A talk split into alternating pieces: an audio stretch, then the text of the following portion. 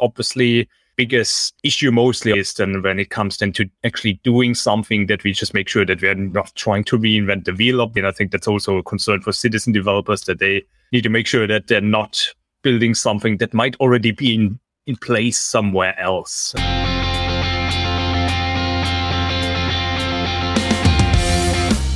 Welcome to the Amazing Apps Show for Microsoft Business Applications creators who want to make amazing, agile Dynamics 365 and Power Platform applications that everyone will love.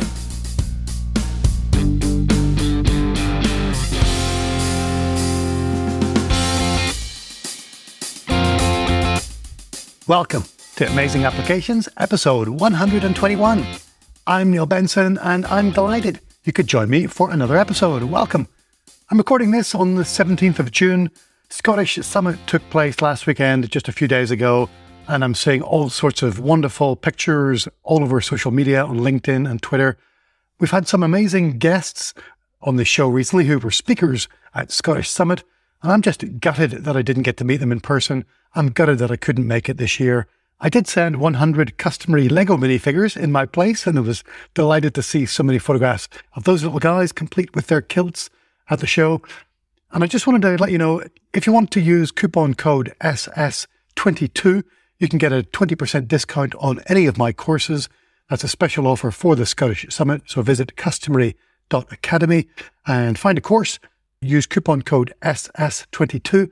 You get a 20% discount. I'm going to hold that coupon code open for a few more days. So if you're listening to this show shortly after it was published, you should be able to use that coupon code.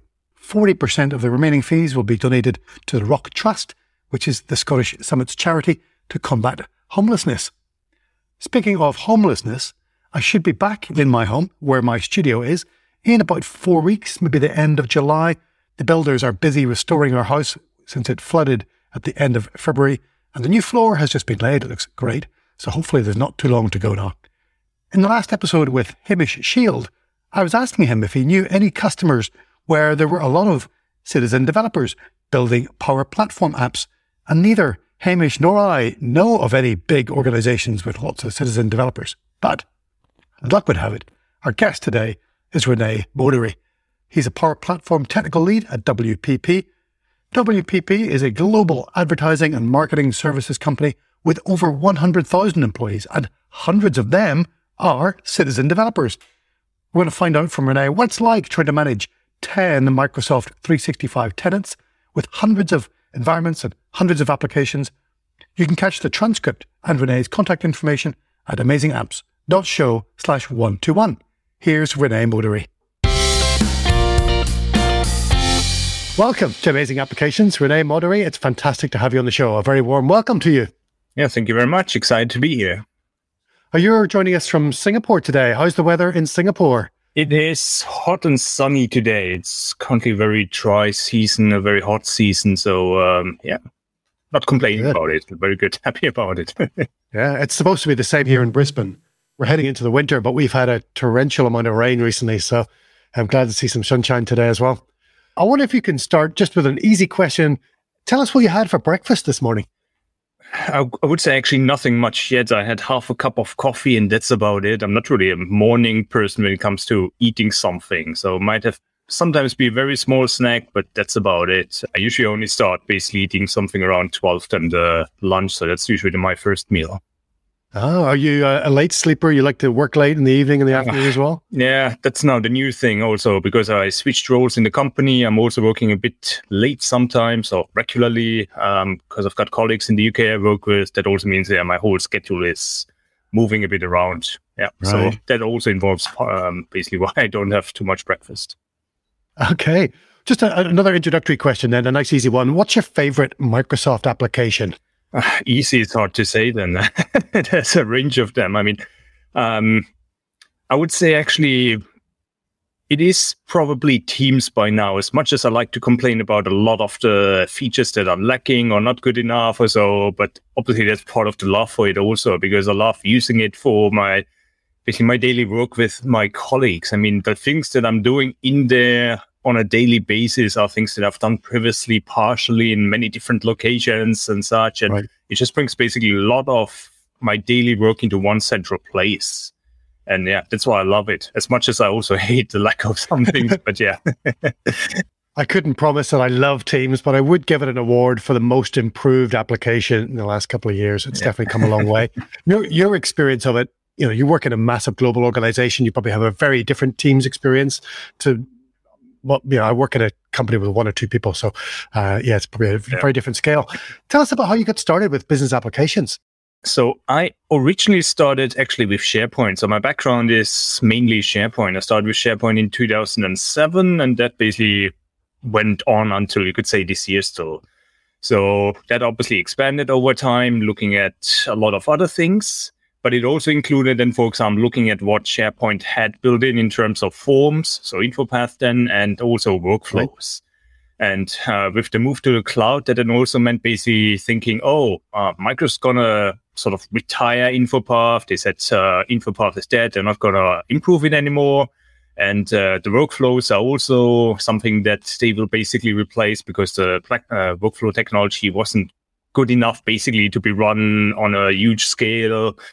So that's basically then when uh, they suddenly then announced, okay, here's Power Apps. And I think I can't remember whether that was in 2016, but I remember I started looking at it in 2016 because I was basically curious, hey, there's that successor to InfoPath or replacement or what is it basically?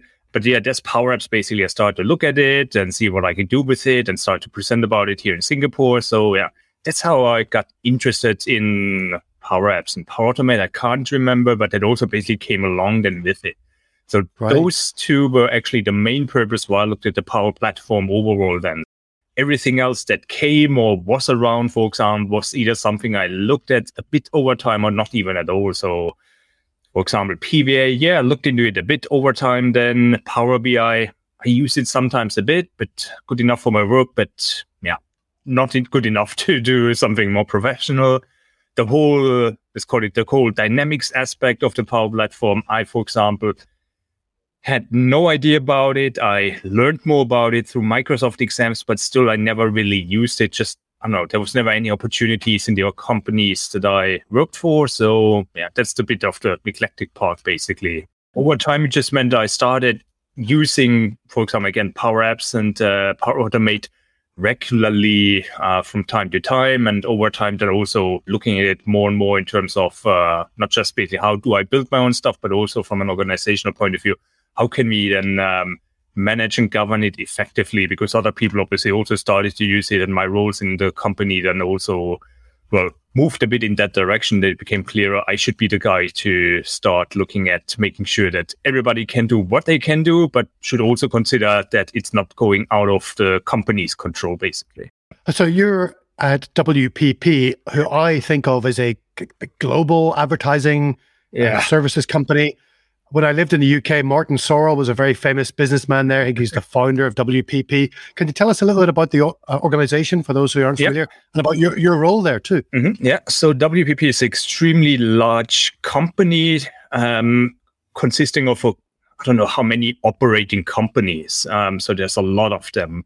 So overall within WPP, we've got around 100,000 employees. That's the last number I know about. And uh, I don't even know how many companies there are. In technical terms, actually, we had a huge number of tenants, Office 365 tenants, and um, we narrowed it down now to 10 tenants that we actually work with. Um, and even 10 is obviously a large number, but uh, yeah, it's more manageable than what we had before. So there are a lot of migrations together with Microsoft in recent, um, yeah, basically in the past one, one and a half years, I think, or so longer. Can't remember when that started, but yeah, um, to narrow it down an organizational point of view, as mentioned, so w- WPP is sort of the layer at the top or overarching, but then there are all the operating companies that also then operate um, to a good extent, obviously, and by themselves. And the operating companies might be, again, consisting of, for example, multiple agencies, all again in the advertisement marketing space. And uh, yeah, there's a lot of things happening. And my role was initially within one of those operating companies within GroupM, where I was initially then the, comes a long job title, APAC Productivity and Co- Collaboration Tools Project Manager. So basically, you could say the guy working with Office 365 in Asia Pacific. So anybody in APAC, so the IT managers mostly then, or other stakeholders who wanted to run a Office 365 related project or some initiative, they were basically reaching them out to me. I was then the main contact to coordinate, to guide, to yeah, basically make sure that whatever needs to get done in the region with Office 365 gets done properly. But also from a global point of view, then anything that gets, gets done globally then gets sort of managed or coordinated or communicated through me then here in the region. Right. And uh, Office 365 obviously includes then something called the Power Platform a bit then. So uh, that then came along with it as well as my job. And uh, because I was the one with the most experience, you could say, then with the Power Platform, that also meant then that I was then the one who was starting, for example, to set up the internal COE. That was mostly again just deploying right. the technical toolkit from Microsoft but also then starting to establish a small community internally for basically app makers, flow makers. Because I did that then over time, that also meant that at some point last year, for example, WP overall said, Hey, um, we're doing a big IT transformation and we also want to actually get more out of the Power Platform because uh, there's a lot that can be done with it, but that isn't done right now. And obviously, we want to encourage our staff to do more with it. There's a lot of potential there. But you also obviously want to ensure that they are doing it sort of the right way and that they get the right support that they need. So last year, um, WPP started an overall project across really all of WPP. So you could say the scope is all the 10 tenants looking at basically establishing a Power Platform team, but also starting to look at, for example, deploying the COE into those tenants, making sure then that each tenant has the COE deployed and starting to prepare things, organize things. Because until then, basically, Group M did something, the others well, didn't because they didn't have the manpower to do something or the time right. or other reasons, basically. And yeah, so that meant we started last year and officially then the team started 1st of April this year. So now I'm officially part of the WPP platform team as Power Platform Technical Lead. And like I mentioned, our goal is now making sure that whatever is in place gets well, better managed overall, but also yeah. then making sure that those people that want to do something or already do so, doing something get the right support so that they can then really I don't know, build awesome apps, flows, or whatever else they want to do. So that's the short summary, which is obviously quite a long story already. Yeah. I'm really curious. I've been debating with other MVPs about what percentage of applications are really being built by citizen developers, what Microsoft calls citizen developers. So these are people outside of technology, maybe they're business analysts or or team leaders or managers or uh, uh administrators within a, a non uh, technical team versus the number of professionally built apps by technology teams you know, working in IT. What's it like at WPP? So right now, I would say actually a lot of it gets done still by citizen developers, even though some of them might be actually coming from more technical teams, even just due to the nature of our business. We've got some more technical teams, which are not IT, you could say. So they are, right. for example, data driven teams who know, oh, we need to they collect simply said a lot of data. They transform it. They do stuff with it for analysis and etc and then they might say oh we need something that helps us to capture some input or so in a smart way or yeah other things basically whether they say okay we want to need we need to put a again basically a power app on top or flow that helps us with something or maybe we need to look at power automate desktop because there's something else that needs to be done automatically. So that's actually the majority we also actually have a small professional development team, you could say, then for anything where it's clear the business wants to do something, they don't have the knowledge or the manpower to do it, they don't have the time right. to do it, but really they know they want to do something. And we've got basically a team that would then evaluate can it be done in the Power Platform? Does it make sense? How much effort would be required to do it? And then obviously going through all the different approval stages. Does IT security have any concerns? Are there does enterprise right. architecture have maybe anything else where they say this could be a better option outside? So those kind of things, basically. But yeah, we've got that uh, professional team then helping with anything bigger or where there's just not enough manpower available right now to do yeah. it. In our experience, this is working quite well so far. Obviously, biggest uh, issue mostly is then when it comes then to actually doing something that we just make sure that we're not trying to reinvent the wheel. up And I think that's also a concern for citizen developers that they need to make sure that they're not building something that might already be in, in place somewhere else. And I think, um, yeah, that's why basically our team is here to support people, not just in telling them, yeah, you do whatever you want, but also tell them, oh, you shouldn't do a certain thing, maybe because there's a better solution available that's not part of the Power Platform. Maybe you already have a license, or maybe you're right. rebuilding something that's in Office 365 and can be done with SharePoint directly, or something like that, basically. Yeah. But yeah. Yeah, so uh, that's that's a great point you mentioned about yeah. trying to build reusable components, reusable patterns and practices, but also how do you discover those as a citizen developer or as any kind of developer? How do you know mm-hmm. in a large organization what's already been built and what yeah. you might be able to just pick up and reuse? So I'm really glad your team exists yeah. to, to bring that kind of central team and, and base of knowledge and share it out. I was working at a local government department here, and it's a state department, and it's you know, relatively small, and they've only got one other Dynamics 365 implementation, but we had no visibility of it. We had no idea yep. what they'd done, no idea if there's anything we could reuse. And I think that's critical as organizations begin to adopt and embrace the Power Platform. So, any other challenges that you're facing trying to operate at the scale that, that WPP yep. is in terms of governance and, and user roles? And uh, I'd be fascinated to what, what other headaches you're seeing in a global organization. I mean, uh, the big challenge is obviously that a lot of the things that you should usually have put in place aren't put in place right now. And just because of the scope of what we're talking about, especially we're talking about 10 tenants or not just one, that means then we need to always uh, do things often. You could say 10 times. And well, like right. really one tenant would be nice. That's obviously a future story. It might not even be possible also. But yeah, uh, that's a separate team, separate story. I focus on what we have and see that we do the best with it. And really, challenge is also that, as mentioned, basically, Power Platform was, you could say, there, but usually not governed, not managed. And um, very often we are basically just defining things now for the very first time. I mean, just thinking about things like environment strategies. Previously, there was not really a proper environment strategy in place. I mean, people could just create something previously, and um, that might have meant, yeah, they just do stuff without knowing what the implications are. And suddenly you've got a whole range of different environments that uh, might have a specific purpose or might be just laying bare, maybe with a flow in there, maybe with nothing. So yeah, challenge is really that we're in a way starting from scratch and have got a whole lot of things to do. But it's also an opportunity in a way, obviously, because it means, yes, we're starting to a good amount from scratch. There's a whole lot of things that we can now actually do. Yes, it requires, right. we also have to do sort of a it's called it a cleanup afterwards. So there's a whole lot of apps and flows, obviously, in the default environment that we don't want to have in the default environment. But okay, um, a lot of organizations probably started that way. They start in a default environment. Everybody can go there, yes. do their stuff.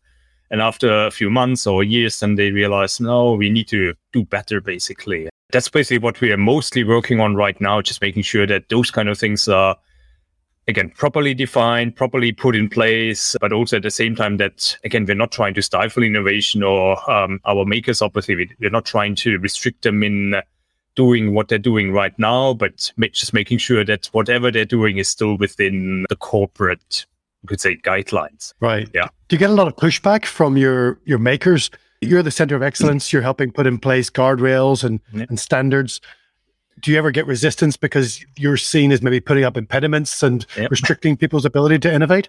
Actually, no, because our approach is not really trying to restrict people too much. And I mean, the restrictions that we're talking about, we're not just coming and say, oh, you're not allowed to use a certain connector anymore, but rather say, this connector is, we don't, we plan to not use it in the default environment anymore, but rather, if we want to continue using it, we need to talk about the reason why you need it. And then we will set up, for example, a dedicated environment for you, or maybe there is already an environment. So really, we are not right. trying to stop anyone from doing anything, but rather having that discussion around we want to encourage you to do what you're doing because maybe you're doing really good work and that shouldn't stop. But we also need to make sure that, again, things are just overall better managed. And that's where we come in basically just to make sure that the makers understand it, but also then that they, uh, yeah, again, don't get that feeling IT is controlling us again and restricting us, as is often the case. So yeah, um, we're trying to be as how do you call that, as positive as possible around it. Yeah.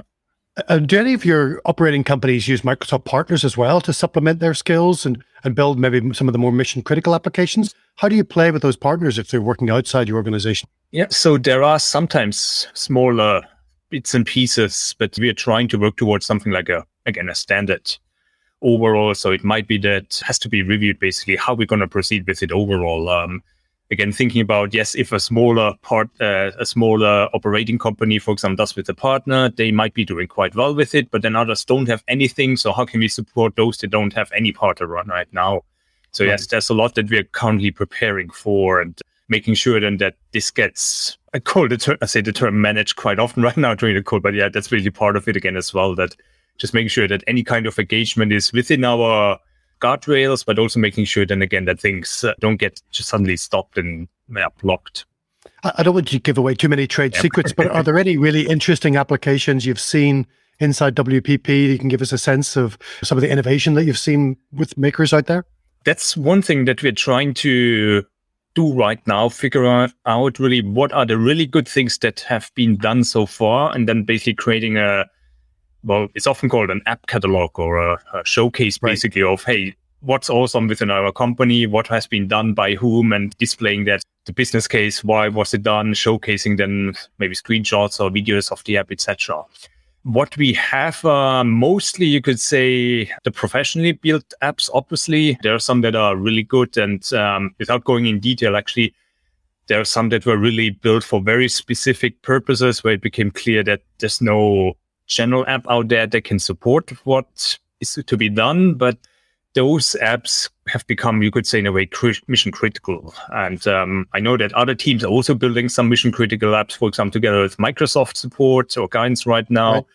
That's around, for example, the internal IT space. Just again, mentioning the scope of 10 tenants. So there are teams that are responsible for managing a whole lot of stuff across those 10 tenants and making sure that in the future things will become easier. And they're also building great stuff. Sadly, I cannot go into detail for those, but um, those are basically the professionally built ones for yeah citizen develop developed ones. So I've seen some uh, again very nice things coming from uh, to a good amount again from the let's call it the data driven teams or the tech teams right. basically then who really try to again solve specific issues. So sometimes that meant, for example, that they had uh, let's call them uh, something like an Excel spreadsheet where somebody just had to enter some uh, values to specific fields and then some uh, basically let's call it a long text gets generated based on the input. So basically a long ID is required. And that's the simple term. The tricky term is obviously that this means that um, there's a whole lot more behind it in terms of where does do the values for those text inputs, for example, come from,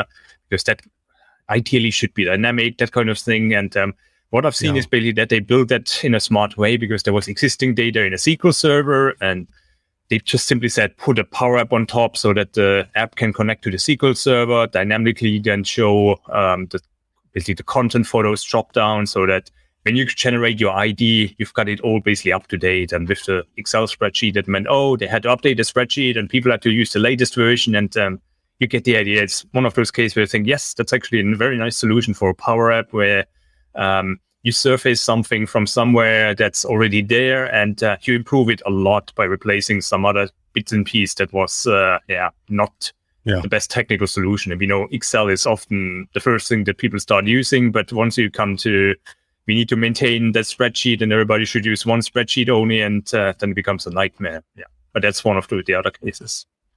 Speaking of uh, of data sources do you see a wide variety of, of data sources underneath the Power Apps? You know, Excel, lists, SharePoint, Azure SQL, Dataverse. Do you have a whole portfolio of different data sources underneath your applications, or are you enforcing a standard? Where's the direction you think your teams are headed? We just did actually a very recent analysis of the most of, of all connectors that are in use in two of our biggest tenants and we're trying to get the idea from across all tenants over time as well. But right now, just the two biggest already gave us very good insights. And just looking at those connectors that I use very often, we could see obviously SharePoint is, I think, the most popular connector because, I mean, very often people start with some data in SharePoint and then build an app right. on top of it. So obviously not a big surprise there. But then uh, other data sources were also then SQL Server saw a decent amount of usage. And while that meant that um, it's something that obviously comes from the data driven teams again is my assumption mostly. So it's something where we know okay there's definitely some data that is quite helpful to them and they want to use it. So not really surprising either.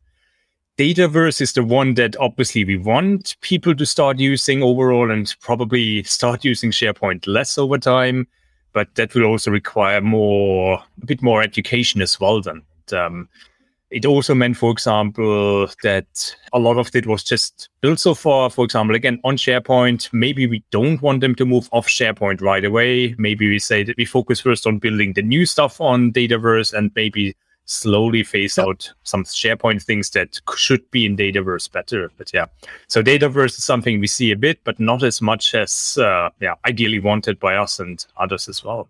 Yeah. Okay. Interesting. Another data source, yes. So Azure, I've seen a whole lot of them. So Azure Blob Storage, Azure Table Storage, I think I've seen, um, and oh, then obviously a lot of other smaller separate data sources that are getting looked at. I can't even remember them right now, but basically when you go through the connector list, you see, ah, 10 apps and flows are using uh, something that you didn't even know that people are using. But okay, um, we know that there might be just some data there for very specific reasons. So yeah, the usual standard data sources are there, but a lot of others as well. And coming back to the question, do we standardize it? Again, I think we will try to put in some guidance around Dataverse because I think that might be the best option as a sort of a standard connector moving forward for data. Especially now that I've seen now with mm. the virtual tables, I mean, that offers some new opportunities as well, but that's a big separate story, obviously. But yeah, um, we're not going to enforce Dataverse as a standard or anything like that because we know that, again, as mentioned, um, data is in a lot of different places where it is currently residing and uh, where it might actually already be used by other systems as well. So obviously, if you say don't use data source X, that might mean then that the team says, but that's where all our other systems connect to. Right. Yeah. yeah. you mentioned virtual tables. Are there any other new or emerging features that you're really excited about that you've seen the product team release recently that you'd love to exploit more? I well, there's always so many things that uh, come out, so it's hard to remember which one was the one that I liked the most recently or was m- most excited about. But just this week, I think, or end of last week, there was an announcement that there are new controls for um, basically the new Fluent UI controls or components basically available. So I haven't looked at them yet. I want to look at them when I've got some time, but that sounded like something where I think it would be quite quite nice to have some. Let's call them good looking controls basically in our apps. Obviously, um, not that I complain yeah. about what we have right now, but something nicer looking is always something that users also appreciate more in a way. That's definitely a bias I have. I've spent most of my career working with model driven apps, and the UI flexibility is really isn't there. There's yep. just built in controls, and that's it. Canvas app makers have had a rich canvas to build their apps upon, and they can really go to town with their own custom UI. And, and sometimes that's great, and that's what you need. Other times, those app makers aren't always UI designers. And I think this trend towards giving them more components that are easier to deploy, easier to drop onto your canvas, will bring together model and canvas apps a lot more tightly. We've got custom pages. And there's just the two worlds are converging. Yeah. It's really exciting to see that. Yeah, yeah. I mean, that's quite exciting. I mean, I've seen a case in the company where one, somebody said, I've got actually Power BI um, dashboard, and then I created an app that I embed in that uh, dashboard. And based on what I do in the app, then there are also some changes in the dashboard. And overall, then having not just basically bits and pieces here and there, but rather connecting all of them uh, um, to make something even better, even more useful. I mean, that's really, yeah. really exciting. Very cool. Um, and if you had your wish and you could direct the product teams at Microsoft to work on something that you think has been missing for far too long, what do you think that would be? Anything you'd really love? The uh, I don't know how many of the product team are listening, but what should they work on next? Um, there were always a few things. I mean, what I usually wanted to get a better or an easier way, what was always licensing luckily for a large company as ours, I don't want to say licensing is not an issue. We're still obviously dealing with things, but it has become easier, I would say, over time than. Great. Not everybody says that, so I'm. I'm uh... not really. I mean, not directly to the product itself, right? Related in a way, but licenses are always people. As always, it's always something people figure out. How many licenses do I need? How do I license? What's the best way to license, etc. But I see that with, for example, the pay-as-you-go licensing that's just appeared also. And I think, yeah, there are things happening that I think make it easier than for um, especially small and medium organizations than to figure out basically um, how do we get started with something without over allocating or just making sure then that we get what we need basically. And what was the other thing? I mean, overall, I think I kept mentioning the manage and governance aspect so often. And what I'm really looking forward to are all the enhancements to the COE, but also having hopefully then more stuff within the Power Platform Admin Center directly. So right, uh, there are lots of aspects where I think sometimes the management aspects of things could be better, getting a better overview of what is where, for example, or better insights into things. Um, that's always something that can be improved from a again from a ten, tenant kind point of view. Basically, I mean, um, we see things like, oh, we don't want to do things ten uh, things ten times, but rather ideally want to see do it one time and then uh, push it out uh, or something like that. Yeah. So that's basically something that we're also having discussions with Microsoft separately, obviously. But yeah, um, there are ways of lots of things that can be improved. So my understanding of the Center of Excellence was that it was developed by the PowerCat team who are working with enterprise customers to help them adopt and then control and govern Power Platform. It's a separate toolkit. You can choose to optionally install that into your environments. But I'm, I'm hoping that the Power Platform admin team who are looking at the Power Platform Admin Center are looking at the success of that and the popularity of it and saying, oh, we need to bring some of those capabilities back into the um, admin center because everybody should be having these features yeah. enabled rather than just making it an option. You have to go and find the toolkit and deploy it and learn how it all works. So maybe we'll see that come together in the roadmap in the future. I hope so. Yeah. If Julie Strauss, my friend Julie, is listening at Microsoft, that'll be a good one, Julie, to, to put in your backlog. Rene, I'd love to know what's the Power Platform community like in Singapore? And, and you know, you're obviously not from Singapore originally. I, I don't think so. Yep. Tell no. us about your journey to get to Singapore and what's the Power Platform yep. Uh, experience like over there. So I'm originally from Germany and I studied in Germany and thought I'm going to start working in Germany after my studies. But as part of that, those studies, I had to do an internship for six months somewhere. And I decided to go somewhere a bit more exotic, somewhere that's a bit different from Germany and a bit different from Europe, you could say. And I thought, hey, um, like I said, I want to go somewhere more exotic, but again, not too exotic. And somehow I found Singapore where I thought, hey, it's in Asia. It's sort of that exotic part, but it's not too exotic because people speak English here. So I should be, yeah, um, able to find my way around here. So, and yeah, I came here, had initially the culture shock, but then I started to love it here. So that meant then after my internship ended, I went back to Germany, sort of quickly finished my studies and just came back here again. Uh, oh, great started working here and thought, as long as I like it here, I'm just going to stay here. And uh, yeah, things didn't really change much. So I still like it here. Married, two kids, um, completely, I don't know, integrated here, not planning to go anywhere else. And while I've been away for three years in Switzerland, in between with my wife, idea is obviously, yeah, we're going to stay here in Singapore. And it also meant then while I was here, because I'm here, then obviously I started to look at um, initially the SharePoint community here, because as mentioned, my background was in SharePoint. Started to attend user group here and at some point also present. And yeah, that meant basically I'm doing more stuff over time then as well, like um, speaking not just at the user group, but also started suddenly speaking at conferences and uh, writing more blog posts and those kind of things and um, helping out in forums 10 years ago. And that meant that 2012, then I got my first MVP award. So that was for Office 365. And um, the name changed over time. So right now it's Office Apps and Services, but yeah, basically still for the Office 365 part. But my community activities obviously then also meant that I'm not just doing SharePoint that evolved over time into Office 365, but because, I mean, whatever I do at work is something that I like to share with others. So learnings, those kind of things and um, experiences. And that now also involved the Power Platform a good amount what we have here in terms of Power Platform community. So we've got actually a user group here, a very large one actually. We're still under one big umbrella, more or less. Right. But yeah, we've got a nice community overall for Microsoft where us MVPs get together, organize things. And we also got then our Power Platform community organized by one of the other um, Power Platform MVPs or business MVPs, I would actually say more specifically. Yeah, like I said, they have monthly events. We had recently our what's it called? Our global power platform bootcamp, I think was the official name. Sadly, everything right now is still online, but we're hoping to move back into in-person events soon. So that's just now, you could say, possible again officially. But the idea is then that we, yeah, hopefully hold our in-person user group events again in the upcoming months. We've got our local Queensland business applications user group tomorrow evening, and it's in person. I think it's the first one this year. Very exciting to get back together. Yeah. But towards the end of last year, we tried to do in person, and then the restrictions clamped down, opened up, clamped down. It's a bit of stop and start. We're all looking forward to getting back in Yeah. person, I think. Yeah. So yeah, in person is really something we really long for here. And where can people find and follow your content on social media? For those who can't get to a local user group in Singapore, how can they engage with you?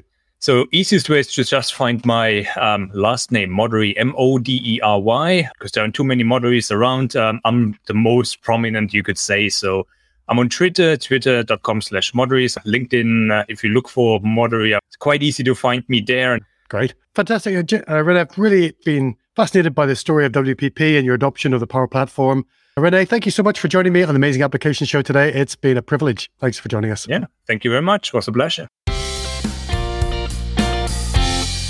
Thanks so much for listening to the Amazing Apps podcast. You can join the show's mailing list at amazingapps.show. You'll get a personalized welcome video from yours truly and a notification when there's a new episode available. There are also shortcuts so you can follow the show on all major podcast players. And you can follow Amazing Apps Show on Twitter, LinkedIn, YouTube, Instagram, and Facebook. You can send me a message or a voicemail if you'd like your question answered on a future episode, and even support the show through Buy Me a Coffee or by buying an Amazing Apps t shirt. Visit amazingapps.show. Thanks again for listening. I really appreciate you. Until next time, take care and keep sprinting you